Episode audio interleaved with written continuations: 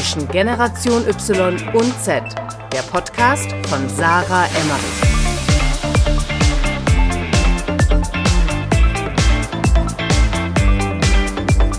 Herzlich willkommen zu einer neuen Podcast-Folge bei Zwischen Generation Y und Z. Ich bin wieder Sarah am Mikrofon und ich habe vor mir sitzen den lieben Mario, Mario Geiß.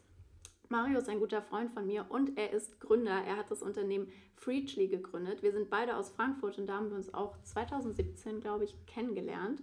Und ja, Mario, du bist neunundzwanzig, bist neunzehnhunderteinundneunziger Jahrgang, also ein Kind der Generation Y, Generation Y, Millennial.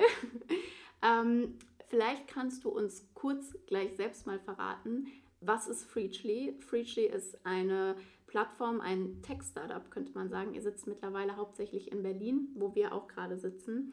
Aber was genau macht ihr denn und wie bist du denn zu der Idee gekommen hinter Freachly?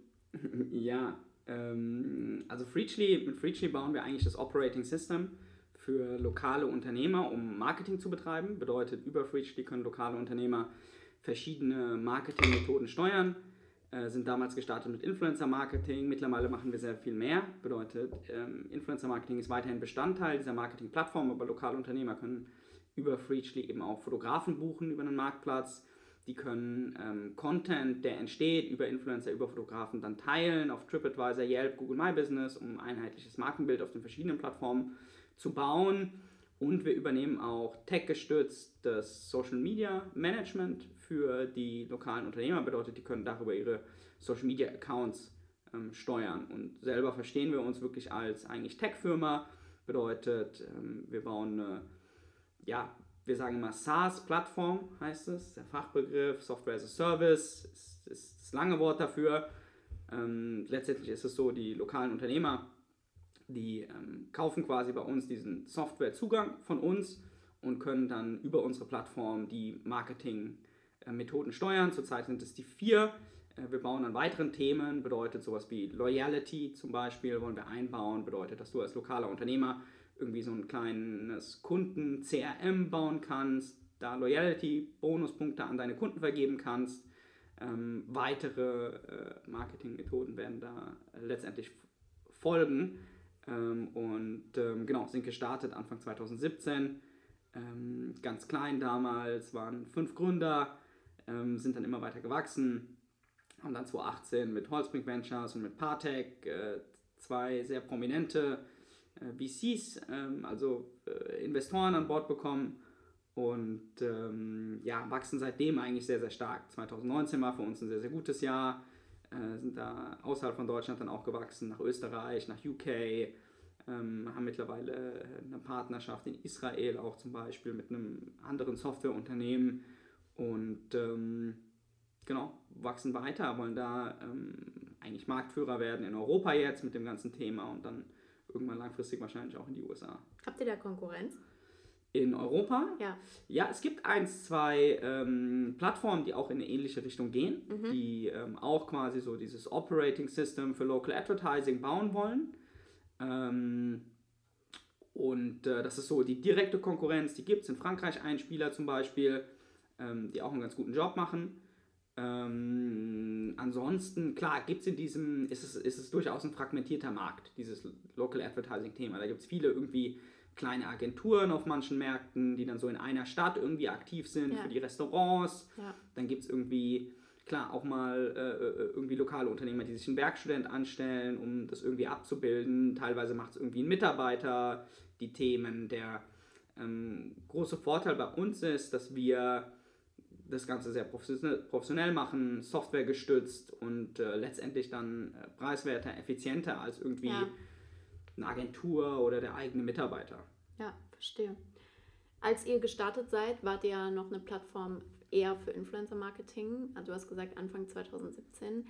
Ähm, wie hat sich das denn dahin entwickelt oder wie kam das denn? Erstmal, dass ihr überhaupt auf den Zug Influencer-Marketing aufgesprungen seid zwanzig siebzehn. War das ja noch ein bisschen mehr in den Kinderschuhen als jetzt zwanzig zwanzig?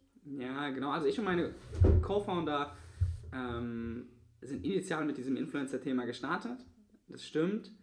Ähm, damals war der Gedanke, äh, dass wir gesehen haben, das ist ein schnell wachsender Markt, mhm, und dass sich da sehr, sehr viel tut und dass die ganzen großen Brands eigentlich Influencer-Marketing nutzen, um irgendwie ihre, ihre Produkte bekannt zu machen, aber dass es noch keine wirkliche Plattform gibt, um lokale Unternehmer, also zum Beispiel Restaurants, Bars, Clubs, Fashion Stores, zu vernetzen mit lokalen Social-Media-Influencern. Mhm. Und ähm, dann haben wir uns mit lokalen Unternehmern ausgetauscht, haben gemerkt, okay, das ist eigentlich schon ein sehr, sehr wichtiger Kanal für die, weil es eigentlich wie so eine persönliche Empfehlung ist. Wenn so ein Influencer zu dir kommt, ähm, über die Location berichtet, über das Essen berichtet, über irgendwie den Store was postet, ähm, ist es wie eine lokale, coole Empfehlung, die dazu noch ja. visualisiert ist mit einem Bild. Ja. Und ähm, dann haben wir uns gedacht, okay, wenn es diese Plattform schon irgendwie gibt für die ganzen großen Konzerne, ähm, dann müssen wir eigentlich auch was bauen, um irgendwie lokale Unternehmer zu vernetzen mit lokalen Influencern. Ja. Und das war der Startschuss zu Freachly. Da haben wir diese App gebaut, diesen, diese, diese Plattform, um Influencern zu ermöglichen, sehr, sehr einfach zu quasi lokalen Unternehmern zu gehen. Auf der anderen Seite, lokale Unternehmer konnten dort quasi oder können immer noch dort Angebote einstellen für Social Media Influencer, und Social Media Influencer können über die App, über die Freachly App das Ganze direkt nutzen, vor Ort wahrnehmen und dann im Anschluss direkt darüber posten. Und das Ganze haben wir hochautomatisiert. Bedeutet, es gibt eigentlich in diesen Zwischenschritten keine irgendwie große Interaktion. Ja. Also der lokale Unternehmer macht quasi ein Angebot in unserer App. Wir matchen das zu dem passenden Influencer. Der Influencer kann das Ganze vor Ort einlösen, scannt einen Q R-Code, wird verifiziert, nutzt das Ganze, postet darüber. Wir picken automatisiertes Posting, reporten das automatisiert an den Local Merchant, also den lokalen, ähm, den, den lokalen Unternehmer. Und das ist der gesamte Prozess und möglichst wenig irgendwie äh, Interaktion, weil das macht das Ganze irgendwie ineffizient. Also von Anfang an äh, war unser Gedanke, wir wollen eine skalierbare äh, Marketingplattform bauen und am Anfang eben genau mit diesem Thema Influencer und haben dann gemerkt im Prozess, ähm, weil wir natürlich super viel uns mit lokalen Unternehmern ausgetauscht haben, die Lösung irgendwie verkauft haben, dann erstmal irgendwie zweihundertfünfzig bis dreihundert lokale Kunden und dann gesehen haben, okay, die haben doch im Marketing viel mehr Painpoints als nur irgendwie Influencer. Yeah. Die müssen irgendwie ihre Social-Media-Accounts aktuell halten, die brauchen Fotografen, um irgendwie ihr Team zu fotografieren, um Content zu haben für ihre Webseite. Ja. Die müssen irgendwie TripAdvisor, Yelp, Google My Business updaten. Und so haben wir dann sukzessive quasi das Feature-Portfolio ähm, ausgebaut und sind jetzt bei diesen vier Features, ähm, die wir, die wir quasi live haben, auf dieser Plattform Freachly for Business. Also letztendlich bauen wir Marketing-Software für lokale Unternehmer. Ja, super spannend. Also vielleicht nochmal auf den Punkt gebracht, da ich es ja auch selbst nutzen durfte bereits, Freachly, äh, seit zweitausendsiebzehn. Ich als Influencer kriege quasi, oder damals war es zumindest so, ich kann mich anmelden oder bekomme eine Einladung. Ich habe eine Plattform, eine App, in der ich sehe, oh, das Restaurant bietet mir einen Deal an, ich kann dort für fünfzig Euro essen und muss dafür ein Instagram-Posting machen. Das war so am Anfang das ganz einfache Prinzip. Und mittlerweile seid ihr so gewachsen, wenn ich jetzt ein Restaurant bin, welche Dienstleistungen nehmt ihr mir eigentlich alle ab? Alles, was du ja. eben gesagt hast. Also von Content Creation, Advertising, S E O oder Bewertung. S E O eher nicht? Nee, S E O eigentlich nicht. Das ist ein Thema, mit dem wir uns auch beschäftigen. Es mhm. kann vielleicht was sein, was wir in Zukunft auch bauen. Ähm, aber genau, es ist diese Content Creation über Influencer, weil wir sozusagen deinen Store automatisiert vernetzen mit den relevanten Social Media Influencern aus deiner Gegend. Ja. Dann ist es das Thema Content Creation auf deinen Social Media Kanälen, also steuern dann quasi tech-gestützt deinen Instagram-Kanal, deinen Facebook-Kanal, spielen dort Postings aus mit den passenden Captions, das Ganze auch dann hoch automatisiert eigentlich, aber schon individuell zugeschnitten auch auf den lokalen Merchant, also versuchen eigentlich die Brücke zu schlagen zwischen, irgendwie das Ganze ist tech-gestützt und sehr effizient, aber auf der anderen Seite auch irgendwie sehr individuell, wie so eine kleine ähm, Mikroagentur.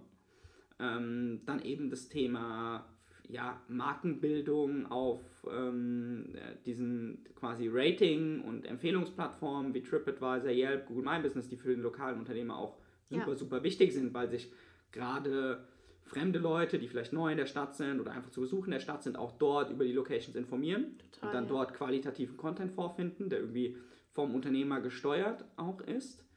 Ähm, und dann eben dieses Thema...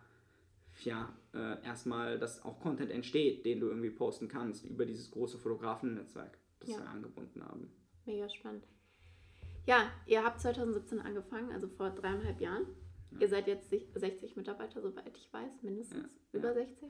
Ja, wir sind über sechzig Mitarbeiter, ähm, knapp über sechzig. Und dann haben wir noch ein paar Freiberufler, die für uns arbeiten. Zum Beispiel unser österreichisches Team ist komplett als ähm, Freiberufler auch, äh, organisiert. Die gehören aber quasi komplett zu Freachly und sind auch ähnlich incentiviert und ähnlich eingebunden wie jetzt unsere festen Mitarbeiter.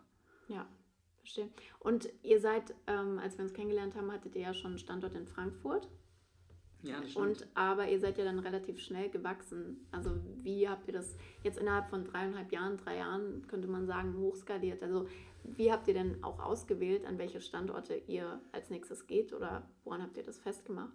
Stimmt, ja, wir sind in Frankfurt gestartet am mhm. Anfang. Das hatte den Hintergrund, dass ich und mein Co-Founder Steffen, ähm, wir quasi in Frankfurt unseren Bachelor gemacht haben und da die Stadt relativ gut kannten und quasi für uns so gesagt haben, okay, Frankfurt ist eine Stadt, da weiß man eigentlich relativ gut, welche äh, lokalen Kunden man gewinnen muss, damit man irgendwie die wichtigen auf der Plattform hat, damit man ja. eine gewisse Relevanz auch in der Stadt hat. Deswegen sind wir ursprünglich in Frankfurt gestartet, hatten da ein kleines Büro und sind dann aber eigentlich relativ schnell ähm, nach Berlin gegangen, mhm. nach quasi unserer Seed-Finanzierungsrunde, eigentlich Angel-Finanzierungsrunde, das war so Mitte zwanzig siebzehn, als wir quasi so einen kleinen Proof of Concept in Frankfurt erbracht hatten, sind wir dann nach Berlin. Und ähm, das hatte den Hintergrund, dass, klar, Berlin ist schon so fürs Startup-Umfeld eigentlich in, in Deutschland die wichtigste Stadt. Du hast ja die Nähe zu den großen Investoren, du hast das meiste Potenzial, irgendwie was lokale Kunden betrifft. Äh, du hast auch da in der Anfangszeit letztendlich die größte Influencer-Community, die du irgendwie gewinnen kannst für das Thema. Und ähm, so in der, in der äh, äh, Startup-Welt ist es eigentlich so, wenn du in Berlin einen großen Proof of Concept schaffst, also so in dem Bereich, in dem wir sind, zum Beispiel zweihundertfünfzig bis dreihundert lokale Partner für dich gewinnst, dann hast du eigentlich gezeigt, dass du im deutschen Markt eine gewisse Relevanz, Relevanz hast und zumindest dein Produkt im deutschen Markt auch erfolgreich ausrollen kannst. Mhm. Also es hat eine andere Relevanz, ähm, äh, so, so eine Company in Berlin aufzubauen und Berlin erfolgreich zu erschließen, als wenn du das zum Beispiel in Stuttgart machst oder in Nürnberg. Ja. Und äh, das war der Hintergrund, deswegen sind wir nach Berlin gegangen und ähm, haben dann bis Mitte zwanzig achtzehn Berlin erfolgreich ähm, aufgebaut mit einem kleinen Team von ja, zwölf bis fünfzehn Leuten, also uns Gründern, kleines Sales-Team, kleines Operations-Team gezeigt, okay, Berlin funktioniert mit ja. Freachly, ähm, haben dann Mitte zwanzig achtzehn eine größere Finanzierungsrunde eingesammelt, quasi auf der Basis auch, dass wir gezeigt haben, okay, wir können das Ganze verkaufen, da ist ein gewisser Product-Market-Fit. Und ähm, dann haben wir angefangen, andere deutsche Städte zu erschließen. Mhm. Und das sind dann typischerweise die Metropolen, ja. ähm, also Hamburg haben wir dann relativ schnell gemacht, nach Köln sind wir gegangen. Klar, das Büro in Frankfurt haben wir immer fortgeführt auch, das war für uns am Anfang so ein bisschen so eine Teststart, wo wir ganz am Anfang das Produkt verprobt haben und ähm, auch manchmal heute noch so die neuen Features als erstes verproben ähm, und sind dann nach München gegangen. Irgendwann auch für Süddeutschland natürlich eine super wichtige Stadt, ähm, hat viel Potenzial, eine gewisse Größe. Das sind für uns so die wichtigsten Kriterien.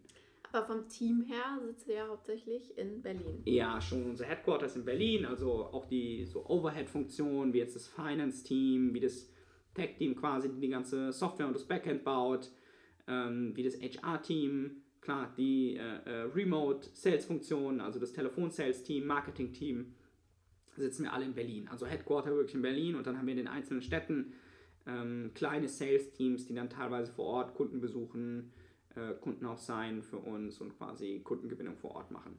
Du hast mal zu mir gesagt, dass ihr ja jetzt mittlerweile schon drei oder vier Büros in Berlin hattet. Also dass ihr jetzt schon im dritten oder vierten Büro seid. Ja. Aus dem Hintergrund, dass ihr halt langsam wachsen wolltet und gesund und nicht... Okay, wir haben jetzt ein äh, Büro für zehn ja. Mitarbeiter und jetzt äh, mieten wir direkt eins für fünfzig Mitarbeiter. Ja. Ähm, was kannst du dazu sagen? Oder ist das vielleicht auch so ein, ist das eine Strategie von euch, dass du sagst, hey, wir sind relativ, wir wachsen gesund, wir wachsen lieber langsam oder wir machen Step für Step, als jetzt irgendwie so, wie soll man sagen, halt zu hoch vielleicht ähm, zu pokern? Ja, nee, also der eine Punkt ist, ich glaube, wir sind sogar ziemlich schnell gewachsen. Ja. Ähm, also sind jetzt nach drei Jahren, du hast richtig gesagt, knapp sechzig Mitarbeiter. Ähm, Schon viel. Auch, auch so vom umsatzseitig würde man wahrscheinlich sagen, dass wir mit zu den schnellst wachsenden Unternehmen auch in Deutschland gehören wahrscheinlich, mit relativ hoher Wahrscheinlichkeit. Ähm, äh, aber du hast recht, es äh, ist sogar das fünfte Büro in Berlin, in dem wir jetzt sind. Äh, waren ganz am Anfang in der Marburger Straße, ähm, in Charlottenburg, dann Reinhardtstraße, Novalesstraße, Brunnenstraße und jetzt in, äh, in der Zimmerstraße, also pendeln so ein bisschen um, um Mitte dann herum eigentlich. Und ähm, das hat aber schon den Hintergrund, dass wir ähm, schon ressourceneffizient wachsen ja. wollten. Also wir haben jetzt nicht nach, dem, nach, der, nach der größeren Finanzierungsrunde dann zwanzig achtzehn gesagt, okay, wir holen jetzt das fünfhundert Quadratmeter Büro, weil wir dann vielleicht irgendwann da reinwachsen und bis dahin irgendwie zweihundert Quadratmeter untervermieten, hm. sondern sind konsequent dann immer so den einen Schritt nach dem anderen gegangen, haben meistens so eine Verweildauer von irgendwie sieben bis neun Monaten in, in jedem Büro und ähm, ja, wachsen dann, werden dann teilweise schnell zu groß für das Büro, suchen uns dann das nächste Büro. Das hat so den negativen Aspekt, du musst relativ schnell umziehen, immer wieder, das ist nervig. In der Anfangszeit haben wir das dann immer selber gemacht mit dem Team. Mittlerweile haben wir so ein bisschen dazu gelernt und machen das auch mit einem Umzugsunternehmen. Aber ähm, der Vorteil ist natürlich, dass du dich nicht irgendwie drum kümmern musst, okay, wir müssen jetzt irgendwie eine größere Fläche untervermieten oder wir haben jetzt viel zu viel Platz oder ja, also steckt so ein bisschen Strategie dahinter. Ja, das stimmt. Auf der anderen Seite ist der Berliner Büromarkt auch einfach schwer, muss man sagen. Äh, letztes Jahr waren es ein Prozent Leerstand äh, im äh, Büro, Büros in Berlin. Und ähm, da muss man schon auch immer so ein bisschen schauen, okay, was gibt der Markt her? Und da hat man eigentlich immer Glück, dass wir so für die nächsten sieben bis neun Monate Planungshorizont auch was gefunden haben, äh, dann reingewachsen sind und dann sozusagen äh, den nächsten Step machen. Aber wir lassen uns da nicht irgendwie ähm, äh, aus der Ruhe bringen und äh, irgendwie machen, machen da irgendwie ganz, ganz große Verträge, weil wenn du so ganz große Mietverträge machst, klar, das bringt auch irgendwie immer eine große Verbindlichkeit dann mit sich, ist auch das Risiko, dass du dann nicht irgendwie die überstehende Fläche irgendwie plausibel füllen kannst schnell und da schauen wir lieber, dass wir unsere, die, die Ressourcen, die uns zur Verfügung stehen, effizient einsetzen. Du bist ja Gründer von Freachly, was ist, also wie sieht dein Tag aus im Sinne von, nicht jetzt wie Morgenroutine und tralala, sondern, aber was sind deine Aufgaben oder was ist dein Verantwortungsbereich? Ja, Ähm, ja, vielfältiger Verantwortungsbereich. Wir haben das thematisch so ein bisschen aufgeteilt. Ähm, mein, meine, meine, mein Teil vom Business ist eigentlich Finance. Äh, das macht relativ viel aus von, von dem Geschäft. Dann Operations. Das Operations-Team aktuell bei uns äh, kümmert sich speziell dann um das ähm, Influencer-Produkt tatsächlich, aber auch um das Content-Distribution-Tool. Ähm, und dann ist bei mir ja noch so ein bisschen die Ähm, H R-Verantwortung, wobei H R eher so ein Service-Department ist, das natürlich alle anderen Abteilungen auch so ein bisschen bedient, dann je nachdem nach dem Personalbedarf, aber arbeiten da schon eng zusammen und äh, mein Co-Geschäftsführer quasi, der Steffen, betreut insbesondere Sales und äh, Customer Success mhm. äh, und dann haben wir noch ähm, unsere zwei Co-Founder Lukas und David, äh, die von Anfang an dabei sind, die auf der Tech-Seite unterwegs sind, also Lukas quasi Head of I T, der komplette äh, Backend und I T verantwortet und David quasi Designverantwortlichkeit insbesondere. Was glaubst du, ist dafür verantwortlich, dass ihr es jetzt wirklich geschafft habt, ähm, innerhalb von drei Jahren euch auch in Berlin in der Startup-Szene so, also überhaupt durchzusetzen, auch Investoren überhaupt für euch zu gewinnen? Ja, ja, ist eine gute Frage. Weil ähm, es ist ja nicht so, dass du jeden Tag irgendwelche Sachen aus ja. dem Leben schießt. Nee, ist eine gute Frage. Ich glaube, was wir ganz gut gemacht haben, wir haben sicher nicht alles perfekt gemacht, aber was wir ganz gut gemacht haben, wir haben uns in der Anfangszeit darauf konzentriert, zu zeigen, okay, wir haben einen gewissen Product-Market-Fit, also dass unser Produkt oder die Produkte, die wir bauen, äh, letztendlich einen Markt haben, bedeutet, mhm. dass wir wirklich Kunden finden, die bereit sind, für unsere Produkte zu bezahlen. Ja. Und ähm, dass wir da nicht nur ein paar Kunden finden oder nicht nur Kunden finden, die wir irgendwie aus einem engen Bekanntenkreis kennen, sondern dass wir Kunden wirklich at scale auch für uns gewinnen können, die unser Produkt kaufen und die auch langfristig bei uns bleiben. Und das haben wir relativ früh gezeigt und auch erfolgreich gezeigt und sind da einfach relativ schnell gewachsen. Topline. Und auf der anderen Seite ähm, konnten wir schon zeigen, dass das Produkt, was wir verkaufen, dass wir es zu einem ordentlichen Preis verkaufen und dass wir eine gewisse Marge drauf haben.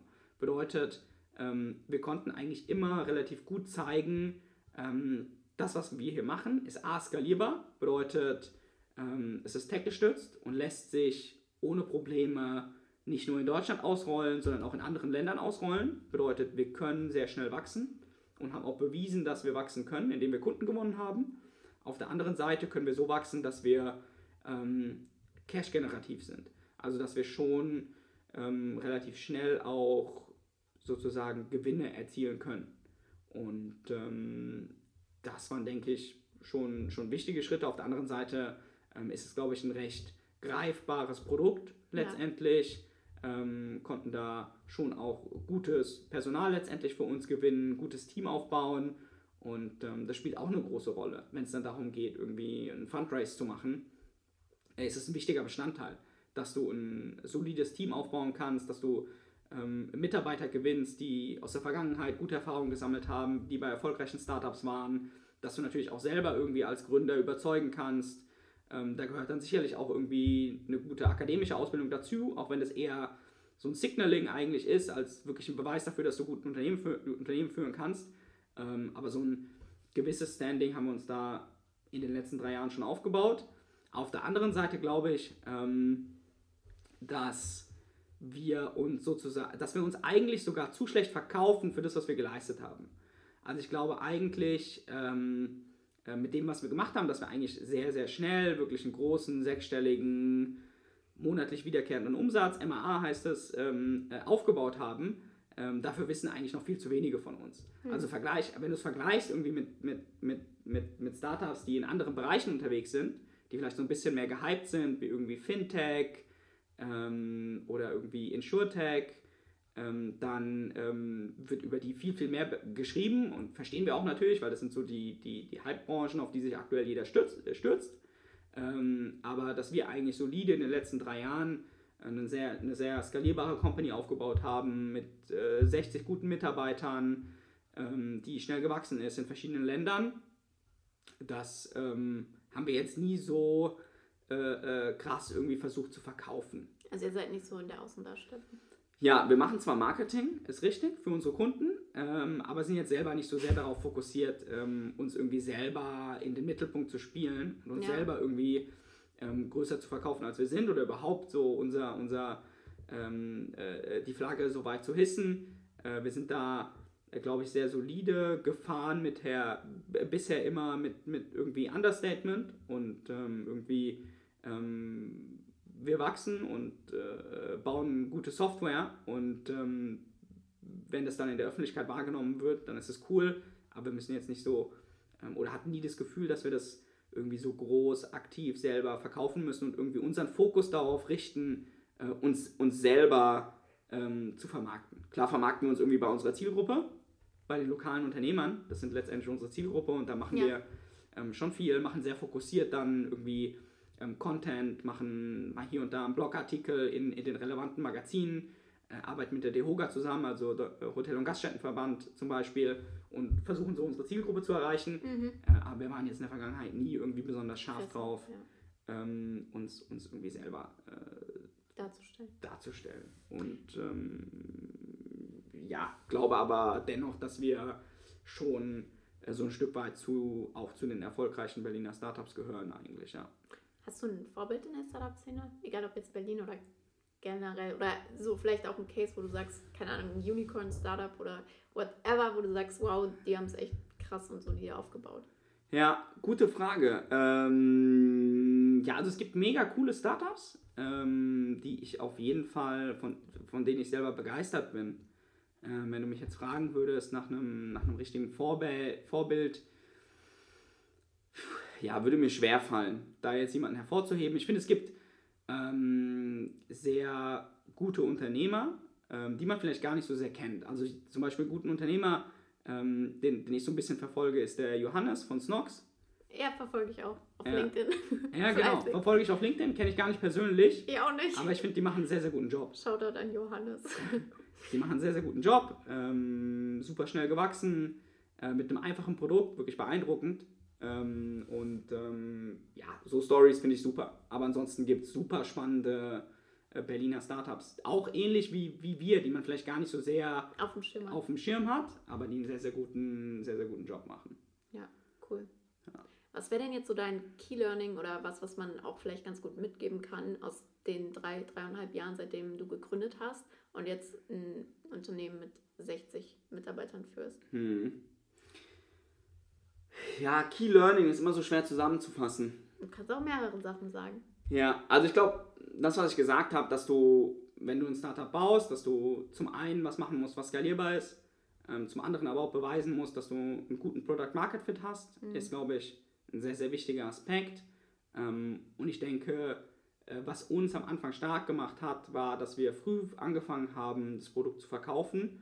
Und nicht eben irgendwie an unseren engen Bekanntenkreis, sondern dass wir einfach früh losgelaufen sind. Und das war am Anfang wirklich nur irgendwie mit ein paar Folien, ohne dass das Produkt überhaupt fertig existiert hat, ja. sind wir wirklich losgelaufen zu lokalen Gastronomen in Frankfurt, zu irgendwie lokalen Händlern in Frankfurt und haben versucht, unser Produkt zu verkaufen und haben so sehr ehrliches Feedback auch vom Markt bekommen zu dem Produkt und zu, dem, zu den Features, die wir bauen wollten. Und haben einfach für uns herausgefunden, ist das ganze Thema etwas, was sich wirklich verkaufen lässt, mit dem sich Umsätze erzielen lassen. Und ähm, ich glaube, wenn wir das am Anfang nicht gemacht hätten, dann, oder wenn man das am Anfang nicht macht und zuerst sehr, sehr lange an einem Produkt tüftelt, bei dem sich dann vielleicht hinterher herausstellt, ja. ähm, dass es nicht funktioniert und am Markt nicht funktioniert und eigentlich sich nicht verkaufen lässt, nicht erfolgreich sein wird, ähm, dann ähm, ja, ist es, glaube ich, sehr problematisch. Und ein Key-Learning, was wir, was wir jetzt so in den letzten Monaten eigentlich gemerkt haben, ist sicherlich, dass ähm, wir ähm, großen Fokus auch setzen müssen aufs Personal, beziehungsweise dass sich so eine Company auch einem, einem großen Wandel einfach unterliegt. Du hast am Anfang, glaube ich, eine sehr familiäre Atmosphäre ähm, mit ähm, auch Strukturen, in denen eigentlich jeder Mitarbeiter irgendwie alles so ein bisschen macht und alles so ein bisschen so einen Einblick hat. Wenn du irgendwie zwölf bis fünfzehn Leute bist, dann ja. weiß jeder noch eigentlich, was passiert. Was passiert. Ja. Und, ähm, und, dann, und, und dann unterliegt man so einem gewissen Wandel. Und ich glaube, so bei uns hat es angefangen, so ab dreißig Mitarbeitern, ähm, dass du dann schon merkst, okay, die Leute, die du einstellst, sind jetzt nicht mehr so eng vielleicht an dich gebunden und an die Gründer auch gebunden, mhm. wie das die ersten fünf oder sechs oder sieben Mitarbeiter sind. Und ähm, dann muss man schon ähm, auf der Kommunikationsebene auch intern viel tun. Und das haben wir teilweise auch zu spät gemacht. Teilweise mussten wir das auch lernen. Ja, wir sind ja alles irgendwie First-Time-Founder, also mhm. haben eigentlich gegründet direkt nach der Uni. Und ähm, haben aber jetzt schon gelernt, dass man auch ja, da aktiv mit seinen Mitarbeitern ähm, viel besser kommunizieren kann, als wir das in der Anfangszeit getan haben. Also mit dann All-Hands-Meetings regelmäßig, mit irgendwie engen Feedback-Schleifen, mit Heads, mit ganz klaren Strukturen. Ähm, das, das sind, glaube ich, wichtige, wichtige Themen, die ich bei meiner nächsten Gründung auch sicherlich äh, von Anfang an dann ähm, deutlich fokussierter angehen würde.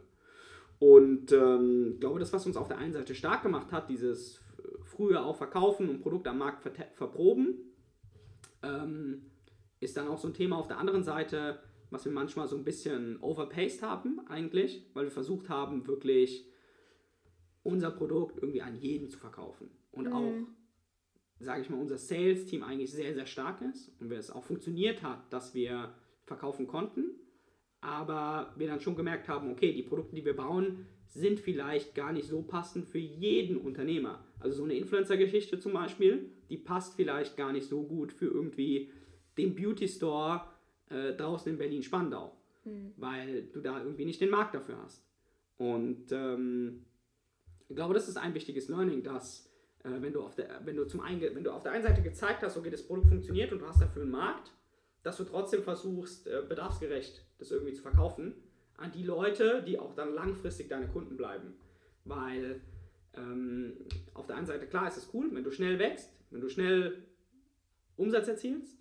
Auf der anderen Seite, was in diesem ähm, Startup-Bereich besonders wichtig ist, ist natürlich, dass du die Kunden langfristig bindest und quasi Retention heißt es, eigentlich generierst. Mhm. Also diese, dieses Customer Lifetime Value, ähm, um das es so oft, oft geht, was oft als Schlag, Schlagwort gebraucht wird. Ähm, ist Ganz grad, viele Buzzwords hier. Ja, es sind wirklich viele Buzzwords, aber gerade in dem Bereich, in dem wir aktiv sind, so in diesem Softwaregeschäft und Software-Subscriptions, ähm, ist das eine unfassbar wichtige Kennzahl. Und einen hohen, hohen Customer-Lifetime-Value schafft man nur, wenn man eigentlich bedarfsgerecht verkauft und der Kunde dann sich langfristig an dich bindet. Hm. Und ähm, ich glaube, das ist immer eine Gratwanderung. Unter welchen Umständen würdest du dich selbst einstellen lassen? Oder, ähm, du hast ja gerade gesagt, du bist direkt nach der Uni Gründer. Ja. War das dein Ziel und oder würdest du auch mal für jemand anderen arbeiten, außer für deine eigene Company? Ja, nee, das war gar nicht so direkt mein Ziel. Also ich habe auch während dem Studium tatsächlich auch schon selber gegründet. Mit einem Kommilitonen zusammen haben wir eine Headhunting-Agentur aufgebaut. Das war ähm, auch eigentlich opportunistisch, weil wir gesehen haben, okay, es gibt ähm, in diesem Bereich Headhunting Opportunität, quasi Stellen zu besetzen für große Konzerne über eine Plattform. Damals war auch eine neue Plattform, bedeutet, man konnte sich als Headhunter einfach anbinden musste gar nicht in die Kundengewinnung gehen, sondern nur in die Kandidatengenerierung. Und dann haben wir sehr opportunistisch irgendwie Kandidaten gewonnen, ohne dass wir viel Ahnung hatten, haben wir einfach bei Xing und LinkedIn irgendwie Leute angeschrieben und haben versucht, Positionen zu besetzen. Das hat funktioniert. Und dann haben wir eine äh, Company draus gemacht und das auch fast zwei Jahre lang neben dem Studium gemacht. Und das war für mich schon so ein extrem gutes Learning auf der anderen Seite, auf der einen Seite und auf der anderen Seite ähm, äh, auch dann so ein, so ein gewisser, ja, so eine gewisse Leidenschaft hat man da einfach entdeckt fürs Gründen. Und ähm, habe aber dann auch während dem Studium andere Erfahrungen gesammelt. War mal bei Roland Berger eine Zeit lang, da im Restructuring Corporate Finance im, im Praktikum, war bei einer M und A Boutique im Praktikum und dann länger Werkstudent. Also auch so dieses Thema ähm, Anstellung ähm, fand ich gut. Mir hat das auch Spaß gemacht, konnte mich da gut einfinden. Ähm, auch da sehr gute Learnings gehabt. Ähm, auch, auch in der Anstellung lässt sich sehr, sehr gutes Geld verdienen. Ähm, also es war für mich eigentlich relativ offen. Und dann habe ich dann den Master gemacht. Und ähm, war dann kurz vor dem Master ähm, noch bei Rocket, also Rocket Internet hier in Berlin, gerade in der Anfangszeit von Fudora, war da als Praktikant, wirklich ganz, ganz einfach und habe aber diese ja, Anfangszeit quasi von Fudora äh, mitgemacht, auch nur drei, drei Monate als Praktikant, äh, aber war super spannend, äh, super intensiv und habe da aber schon auch wieder gemerkt, okay, das ist ähm, super rewarding, wenn du irgendwie selber was aufbaust und du siehst eigentlich jeden Tag den Fortschritt. Und ähm, war dann schon so während dem letzten Masterjahr mit meinem Co-Founder Steffen, dass wir viele Ideen ausgetauscht haben. Ähm, aber für uns beide wäre es auch durchaus in Frage gekommen, irgendwie eine Anstellung zu arbeiten. Aber dann hat sich die Möglichkeit ergeben und eine der Ideen, die wir dann ausgetauscht haben, war eben dieses ähm, Influencer-Thema damals. Und dann haben wir in, in relativ kurzer Zeit eben dieses Team zusammengestellt mit Lukas und David noch. Ähm, und ähm, ja, dann war das für uns eine gute Opportunität und dann auch klar, nach dem Studium hast du noch nicht die ganz irgendwie hohen Ansprüche und die, die, die ganz hohen ähm, irgendwie Lebenserhaltungskosten und das war dann für uns eine gute Option, aber klar war es für uns äh, auch da wichtig, dann relativ früh zu verproben, ähm, kann das ganze Thema sehr erfolgreich werden, weil letztendlich haben wir alle mit einem sehr guten Master die Uni abgeschlossen und dann hast du natürlich schon sehr hohe Opportunitätskosten, weil du mit so einem Master natürlich irgendwie auch für ein, für ein hohes Gehalt dich anstellen lassen kannst und es ist dann eine andere, ähm, klar, ganz andere Arbeitsweise, ganz andere Form von Freiheit, ja. ähm, aber ähm, wäre für mich auch immer eine Option, in einer, in, einer, in, einer, in einer coolen Company irgendwie zu arbeiten, gar keine Frage. Ähm, gibt, gibt super interessante Themen, für die ich mich definitiv begeistern würde. Ja, also zum Beispiel ähm, Volocopter ist eine mega coole Company, die bauen diese Flugtaxis. Ähm, so ist einfach was, was mich persönlich begeistert. So, und wenn ich nicht selber irgendwie, weil ich kein Ingenieur bin, die Möglichkeit habe, irgendwie eine Company zu bauen, die irgendwie Flugtaxis macht, ähm, uns aber da eine Möglichkeit gebe, irgendwie äh, irgendwann äh, äh, äh, einen coolen Job zu machen, weil es mich irgendwie begeistert, warum nicht? Also es muss mich schon irgendwo begeistern und ich sehe mich selber eher als Unternehmer, als, äh, als Angestellter, aber ähm, würde das niemals ausschließen. Und äh, auch Beratungsthemen gibt es viele, die sehr, sehr interessant sind. Und es sind auch alles coole Companies. Und letztendlich in, auf dem Niveau, wo wir jetzt äh, Freachly bauen, äh, ist es von der Arbeitsintensität ähm, auf keinen Fall weniger als in der Anstellung. Es ist eher mehr Arbeit, es ist deutlich höheres Risiko, äh, was wir haben. Ähm, klar sind wir jetzt an einem Punkt, wo es auch ähm, sehr erfolgreich ist und wir viel, viele Benefits dadurch haben. Ähm, auf der anderen Seite, ja, sehr reflektiert. Kann auch eine Anstellung super, super cool sein. In einem coolen Team, bisschen weniger Eigenverantwortung, dafür irgendwie super interessantes Thema. Ja, also käme, käme immer drauf an, aber ich würde das niemals ausschließen. Wie gehst du denn mit der ganzen Verantwortung um? Also hast du mal so einen Moment, ich kann mir das bei dir irgendwie gar nicht vorstellen, du bist immer so super tiefenentspannt. Ähm, hast du mal so einen Moment, wo du morgens aufwachst und denkst, fuck, ich habe sechzig Mitarbeiter und äh, so, oder vielleicht auch so Momente jetzt wie Corona, ich will gar nicht großartig darüber sprechen, aber vielleicht kannst du da nochmal so ein bisschen scheren, ähm, wo dann auch so der Gedanke aufkommt, okay, kann halt auch ziemlich schnell alles den Bach runtergehen. Ja, das ist schon eine Verantwortung, die man da hat. Ähm, bin mir dem auch immer bewusst, auf jeden Fall. Ähm, so, um die Frage zu beantworten, also so einen Moment hatte ich eigentlich nie, glaube ich, nie wirklich, weil ich jemand bin, der immer sehr lösungsorientiert ist und der auch immer weiß, und ich das in der Vergangenheit auch gelernt habe, ähm, wenn du eine Lösung suchst für ein Problem und wirklich daran arbeitest, dann wirst du immer auch eine Lösung finden. Und es wird vielleicht nicht immer so sein, dass alles perfekt ist und dass du ganz irgendwie schmerzfrei ähm, ein Problem lösen kannst. Es wird immer Lösungen geben, die für dich oder für dein Team irgendwie schmerzhaft sind. Ähm, aber es wird immer eine Lösung geben, die letztendlich gut ist oder über die du retrospektiv sagen wirst, es war gut, dass wir es so gemacht haben. Äh, und deswegen habe ich schon ein hohes Vertrauen in mich selber, in mein Team, dass wir gute Entscheidungen treffen und auch Probleme letztendlich gut lösen. Und es gibt halt einen Unterschied. Ja, es gibt, es gibt auf der einen Seite Themen wie Corona, in die du eben hineingerätst, ähm, und das hast du nicht selber verursacht. Also keiner, keiner kann uns irgendwie den Vorwurf machen, ähm, dass wir irgendwie nicht auf Corona vorbereitet waren, weil letztendlich das kam... War niemand drauf vorbereitet. Ja, mehr oder weniger aus dem, aus dem Nichts. Und ähm, dann musst du darauf reagieren. Und klar war es gerade in der ersten Woche, als dann wirklich feststand, okay, es gibt irgendwie äh, diesen Lockdown und auch unsere lokalen Kunden sind davon extrem betroffen. Äh, klar hast du dann irgendwie einen Moment, wo du auch mal äh, ins Schwitzen kommst und drüber nachdenkst, okay, wir müssen jetzt schon drastische Maßnahmen auch irgendwie treffen und müssen auch irgendwie ähm, hier und da mal jemandem sagen, dass er irgendwie in Kurzarbeit geht oder dass wir, äh, es hier und da vielleicht keine Gehaltserhöhung gibt oder dass wir jetzt mal ähm, einen Monat auch niemand Neues heiern oder auch mal eine, eine Personalentscheidung treffen, wo auch mal dann vielleicht jemand gehen muss. Das wird es immer geben und das ist nicht einfach. Und ähm, ist aber nicht so, dass wir irgendwie daran oder dass ich daran dann äh, verzweifle, sondern ähm, denken wir dann halt immer auch, okay, was ist das sozusagen größere, äh, das größere Ziel, an dem wir alle arbeiten? Und ähm, ich glaube so, das wird auch jedem Unternehmer, der irgendwie oder Gründer, der eine größere Company baut, ähnlich gehen. Ähm, dann gibt es manchmal Entscheidungen, die du treffen musst und die für dann einzelne Personen oder auch für dich selber teilweise nicht ähm, super einfach sind, nicht super schön sind, aber die musst du halt treffen, um dann das große Ganze zu wahren. Um eine große Company zu bauen, musst du hier und da auch mal schwierige Entscheidungen ähm, treffen. Und klar, das ist dann nicht immer, nicht immer super einfach, aber das gehört dann auch dazu einfach. Fällt es dir schwer oder fällt es dir einfach, solche, also generell Entscheidungen zu treffen? Oder nach welchem Prinzip machst du das? Nee, fällt mir eher einfach, muss ich sagen, äh, weil, ja, das gehört dazu. Wenn du es nicht machen, wenn ich es nicht machen würde, dann, ja, würden wir uns niemals weiterentwickeln. Und ähm, das schätze ich auch an meinen Co-Foundern, die das auch ähnlich sehen, die auch eher entscheidungsfreudig sind. Und ich glaube, das ist schon notwendig, wenn du als Gründer erfolgreich sein willst, dann musst du ähm, Entscheidungen treffen, damit die Company letztendlich vorankommt. Ja, definitiv.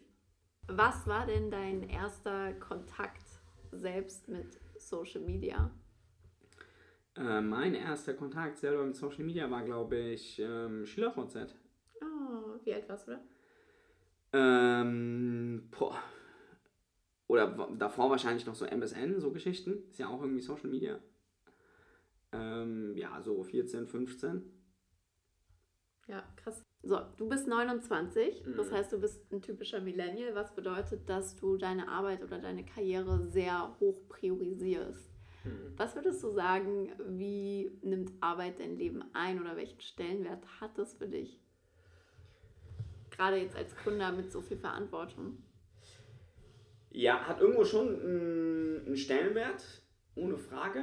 Ähm, ja, der Punkt ist ja, oder was ich mich frage, hat es tatsächlich für eine andere Generation einen geringeren oder noch höheren Stellenwert? Ja, also für meine Generation zum Beispiel, ich bin ja Generation Z, es ist Arbeit wieder viel, also die stellen Arbeit nicht, die würden Arbeit nicht über ihren privaten Pleasure stellen. Und das ist wieder ganz spannend, weil das wollte ich dich auch noch fragen. Du sagst immer zu mir, es gibt nur einen Weg zum Erfolg und zwar richtig hart arbeiten. Mhm. Und das passt eigentlich so richtig gut dazu. Mhm. Ähm, ja, ich glaube, also glaube ich schon daran, dass es auch so ist. Ich ähm, glaube auch, das wird sich so schnell nicht ändern. Ähm, klar gibt es so ein paar Beispiele, die irgendwie durch irgendwie Glück oder wirklich die einzigartige Top-Idee auch schnell ja. irgendwie sehr erfolgreich geworden sind. Ich glaube, wenn du wirklich langfristig erfolgreich sein willst, im Beruf jetzt speziell, dann musst du wirklich jeden Tag hart daran arbeiten. Mhm. Weil ähm, auch wenn du irgendwie eine super einzigartige Idee hast und am Anfang irgendwie die einzigste Person ist, die an dem Thema arbeiten, dann wird es in der heutigen Zeit immer super schnell auch Nachahmer geben, die das Gleiche machen und die auch damit erfolgreich sein werden. Und ähm, ich glaube, letztendlich ist es so, nur wenn du wirklich jeden Tag hart an deiner Company arbeitest, hart an deiner Idee arbeitest, irgendwie deine Tools weiterentwickelst, dich persönlich weiterentwickelt, dann wirst du wirklich langfristig erfolgreich sein und wirklich eine sehr große Company bauen können. Und ähm, ich glaube, was aber hart arbeiten bedeutet, muss jeder für sich auch so ein Stück weit selber definieren. Ähm, ich glaube schon, dass ich und meine Co-Founder ähm, da sehr viel Zeit investieren in, in, in unsere Arbeit. Und ähm, das hat so ein bisschen auch damit zu tun, dass wir so eine Art, würde ich sagen, Challenger-Startup sind. Was heißt Challenger-Startup? Bedeutet, wir sind jetzt nicht unterwegs, habe ich vorhin schon mal gesagt, in einer von diesen so Hype-Industrien, ähm, sondern sind eher in so einem ja, Marketing, Marke, als Marketing-Tech unterwegs, in einer Branche, die jetzt nicht am allergehyptesten ist, so in, in diesem Bereich Venture Capital. Bedeutet, ähm, wir müssen einfach auch mehr Zeit investieren, um, um wahrgenommen zu werden, um, um richtig auch Spuren zu hinterlassen. Ähm, auf der anderen Seite, ja, glaube ich, kannst du halt immer mehr machen. Und, und selbst wenn du irgendwie die bessere Idee hast als jemand anders, aber, aber jemand anders einfach härter arbeitet und jeden Tag mehr Zeit investiert, der wird dich irgendwann überholen. Ja. Und ähm, ja, glaub nicht, dass sich das so schnell ändern wird. Und ich glaube auch nicht, dass das äh, deine Generation ähm, anders sieht. Ähm, also ich habe ja auch zwei jüngere Brüder und bei denen würde ich sagen, die haben das schon verstanden auch und sehen das grundsätzlich sehr ähnlich. Mhm. Naja, generell ist es ja mal schwierig, nur in Generationen einzuteilen, weil es natürlich viel Ähm, auch daher rührt, wie bist du aufgewachsen, wie wurdest du erzogen, Stimmt. wer sind deine Vorbilder und so weiter. Aber grundsätzlich gibt es natürlich immer so ähm, Tendenzen, wie sich einfach die Gesellschaft entwickelt ja. und wie sich die Generationen entwickeln. Und da ja. ist die Beobachtung halt ziemlich interessant, dass die Generation, die jetzt so fünfundzwanzig bis vierzig ist, also mhm. deine Millennials, halt super karrierefokussiert war. Und die Generation, in der ich bin, jetzt eher alles so auf Bequemlichkeit und hm. mein Arbeitsplatz muss cool sein, mein Arbeitsplatz muss ein Fitnessstudio haben, mein Arbeitsplatz muss so sein und ich gehe morgens hin und ich gehe pünktlich und ich habe noch mein Privatleben. Hm. Es ist mehr, die wünschen sich viel mehr Ausgleich als jetzt zum Beispiel deine Generation. Das ist halt super spannend. Ja, weiß ich nicht. Vielleicht liegt es auch einfach daran, dass die Generation einfach noch jünger ist. Also ich glaube so, wenn ich jetzt vor fünf, sechs Jahren, klar hatte ich da einen anderen Fokus auf, auf irgendwie mehr so private Interessen und jetzt halt bist du halt plötzlich dann fünf Jahre weiter und hast, setzt dir irgendwie dann doch selber hohe berufliche Ziele und siehst halt auch so um dich herum, okay, deine Peers, die setzen sich auch alle hohe Ziele und natürlich willst du dann irgendwie auch da mithalten, Teil davon sein und ich glaube, so wandelt sich dann auch so ein bisschen die Generation eben mit dem wachsenden Alter. Aber und ja. ja, deswegen weiß ich nicht, ob man das so wirklich so sagen kann. Ich würde aber schon sagen, dass es einen gewissen, dass es schon in meiner Generation zum jetzigen Zeitpunkt zumindest einen hohen Stellenwert hat, irgendwie beruflich erfolgreich zu sein, das auf jeden Fall. Ja. Wie siehst du denn die Generation Z, also diese Social-Media-Generation, die damit aufgewachsen ist? Ja. Ja, wie sehe ich die? Also ich finde, find, das ist spannend. Ich finde, ich finde die, die, die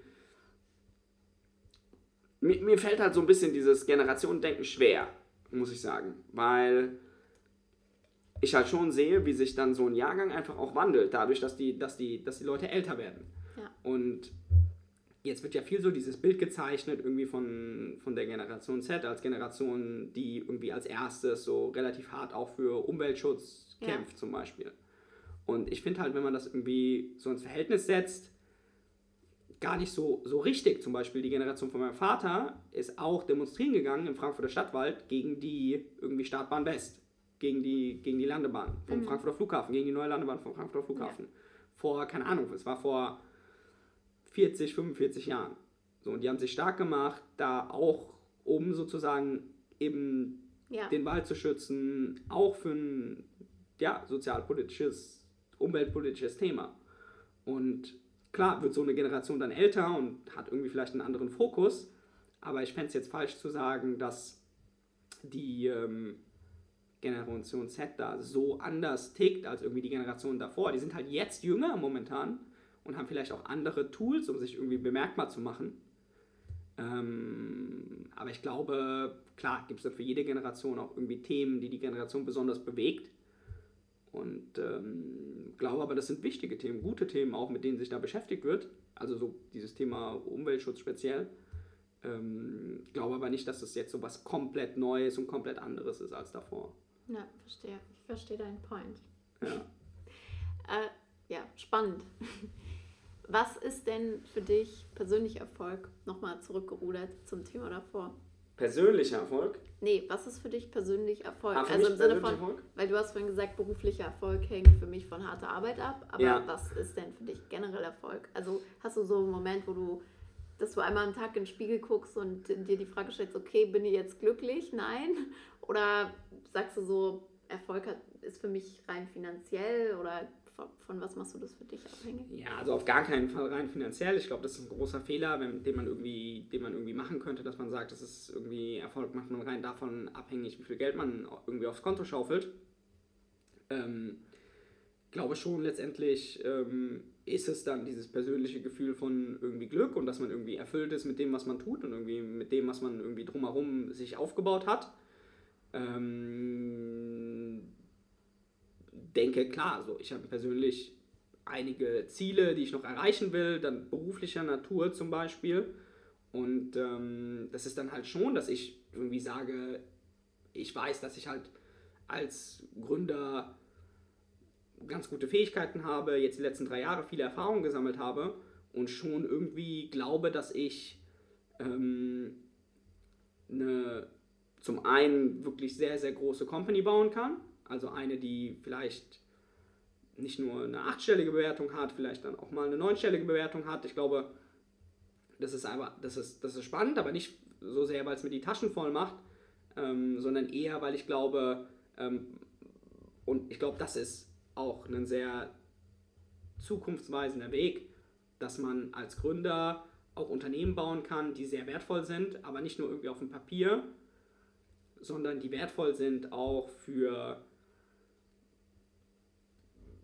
für, für die Gemeinschaft ja, letztendlich. Für die Gesellschaft. Für die Gesellschaft, genau. Und ähm, das ist, ist, ist schon ein Thema, äh, wo ich halt sage, Freachly ist eine super Company, da haben wir was Großes gebaut innerhalb von kurzer Zeit und als erstes Startup ist es, glaube ich, ein großer Erfolg, den wir gemacht haben und wir konnten da sehr namhafte Investoren davon über, überzeugen und sind da noch lange nicht am Ende und bauen da wirklich, revolutionieren eigentlich und das ist die Zielsetzung, Lokalmarketing und ähm, genau, aber so das nächste Startup oder das übernächste Startup würde ich schon gerne was machen, was irgendwie so ein bisschen, ja, noch ähm, gesellschaftlich relevanter ist. Ja, also irgendwie so ein Education-Startup zum Beispiel, wo du irgendwie sagen kannst, okay, wir revolutionieren jetzt, wie irgendwie äh, die ähm, vierzehn- bis achtzehnjährigen irgendwie für die Schule lernen mhm. und geben damit zum Beispiel irgendwie sozial Benachteiligten die Möglichkeit irgendwie aufzuschließen auch zu irgendwie Personen, die ähm,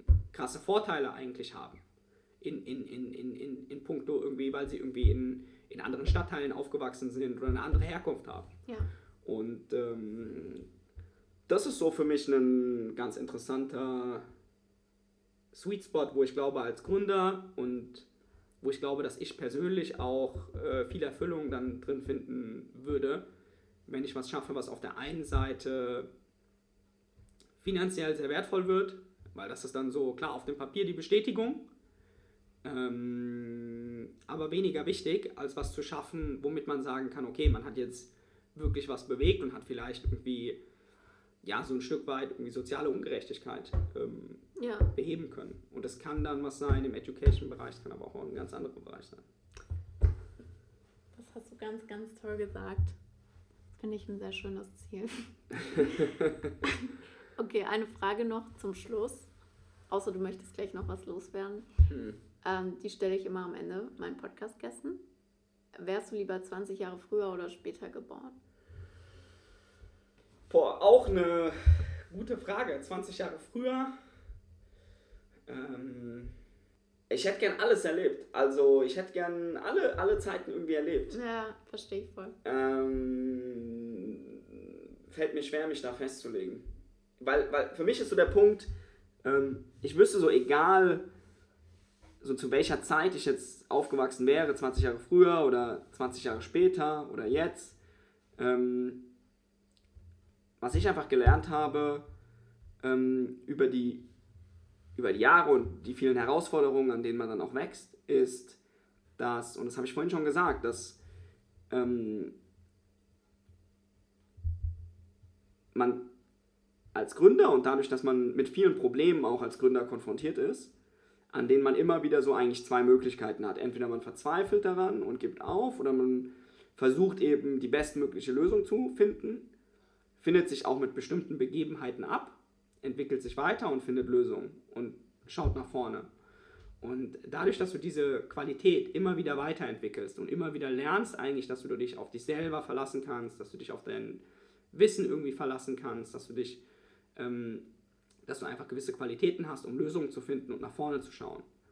Und ähm, dadurch, dass ich da in mich selber ein sehr, sehr hohes Vertrauen entwickelt habe, wüsste ich, okay, egal ob jetzt zwanzig Jahre früher, zwanzig Jahre später, Ähm, egal wie die Situation da wäre, egal wahrscheinlich in welchem Land, ob viel Geld, wenig Geld, keine Ahnung was. Ich glaube, es gibt wenige Situationen, in denen ich irgendwie unzufrieden wäre oder in denen ich irgendwie verzweifelt wäre, sondern ich glaube, es wären immer Situationen, in denen ich ja, pragmatisch nach vorne schauen würde und das Beste daraus machen würde. Mhm. Deswegen fällt es mir schwer zu sagen, ist es jetzt zwanzig Jahre früher, zwanzig Jahre später. Ähm, ich glaube einfach, egal wann ich geboren worden wäre, ich fände die Zeit spannend, ich fände die Herausforderung gut und ich würde das Beste draus machen. Und ich glaube, vor zwanzig Jahren äh, gab es viele Herausforderungen und ich liebe Herausforderungen. Und äh, ich glaube, auch in zwanzig Jahren gibt es viele Herausforderungen und die werden wahrscheinlich auch groß sein. Und ähm, von daher ja, fällt es mir schwer, mich da, mich da äh, festzulegen. Ich glaube, ja, würde alles gerne sehen, alles gerne mitnehmen. Ich liebe Herausforderungen. Also wenn ihr Mario für euch begeistern wollt, dann fordert ihn heraus. Ja, ja. Stimmt. Ja, danke dir auf jeden Fall für deine offenen und ehrlichen Antworten. Ich glaube, da war unfassbar viel dabei, wo man was für sich rausziehen kann, egal ob man überhaupt nichts mit der Startup-Welt oder mit Gründung zu tun hat oder ob man das eben doch hat, also ob man vielleicht selbst Gründer ist oder gerade ähm, dabei ist, eine Idee zu entwickeln. Wie gesagt, ich danke dir auf jeden Fall für deine ganzen Antworten und ich freue mich ähm, über jeden, der die Folge bis zum Ende angehört hat und sich hier angehört hat, was Mario zu sagen hat oder was wir zu bequatschen haben. Wenn man jetzt eine Frage an dich hat, kann man die dir denn irgendwo stellen? Ich weiß ja, dass du nicht so präsent bist, beziehungsweise dass du selbst nicht so der Social Media Freak bist. Also Marios Instagram-Profil ist zum Beispiel private. Ja, klar. Also ähm, auf der Freachly-Seite unter freachly punkt de findet man immer Kontaktmöglichkeiten. Äh, man findet mich bei LinkedIn. Ähm, und ansonsten, genau, können wir auch meine Mailadresse verlinken. Okay, alles klar. Dann packe ich alles in die Shownotes. Wenn ihr eine Frage, eine spezifische habt, dann Mario, dann könntet ihr sie ihm natürlich stellen. Ich danke dir auf jeden Fall. Möchtest du noch irgendwas loswerden? Äh, nein, alles gesagt. Vielen Dank. Okay, freut mich. Dann an alle Zuhörer, vielen, vielen Dank fürs Zuhören. Bis zur nächsten Episode hoffentlich. Äh, lasst gerne eine Bewertung da beim Podcast und freut euch auf die nächste Podcast-Folge.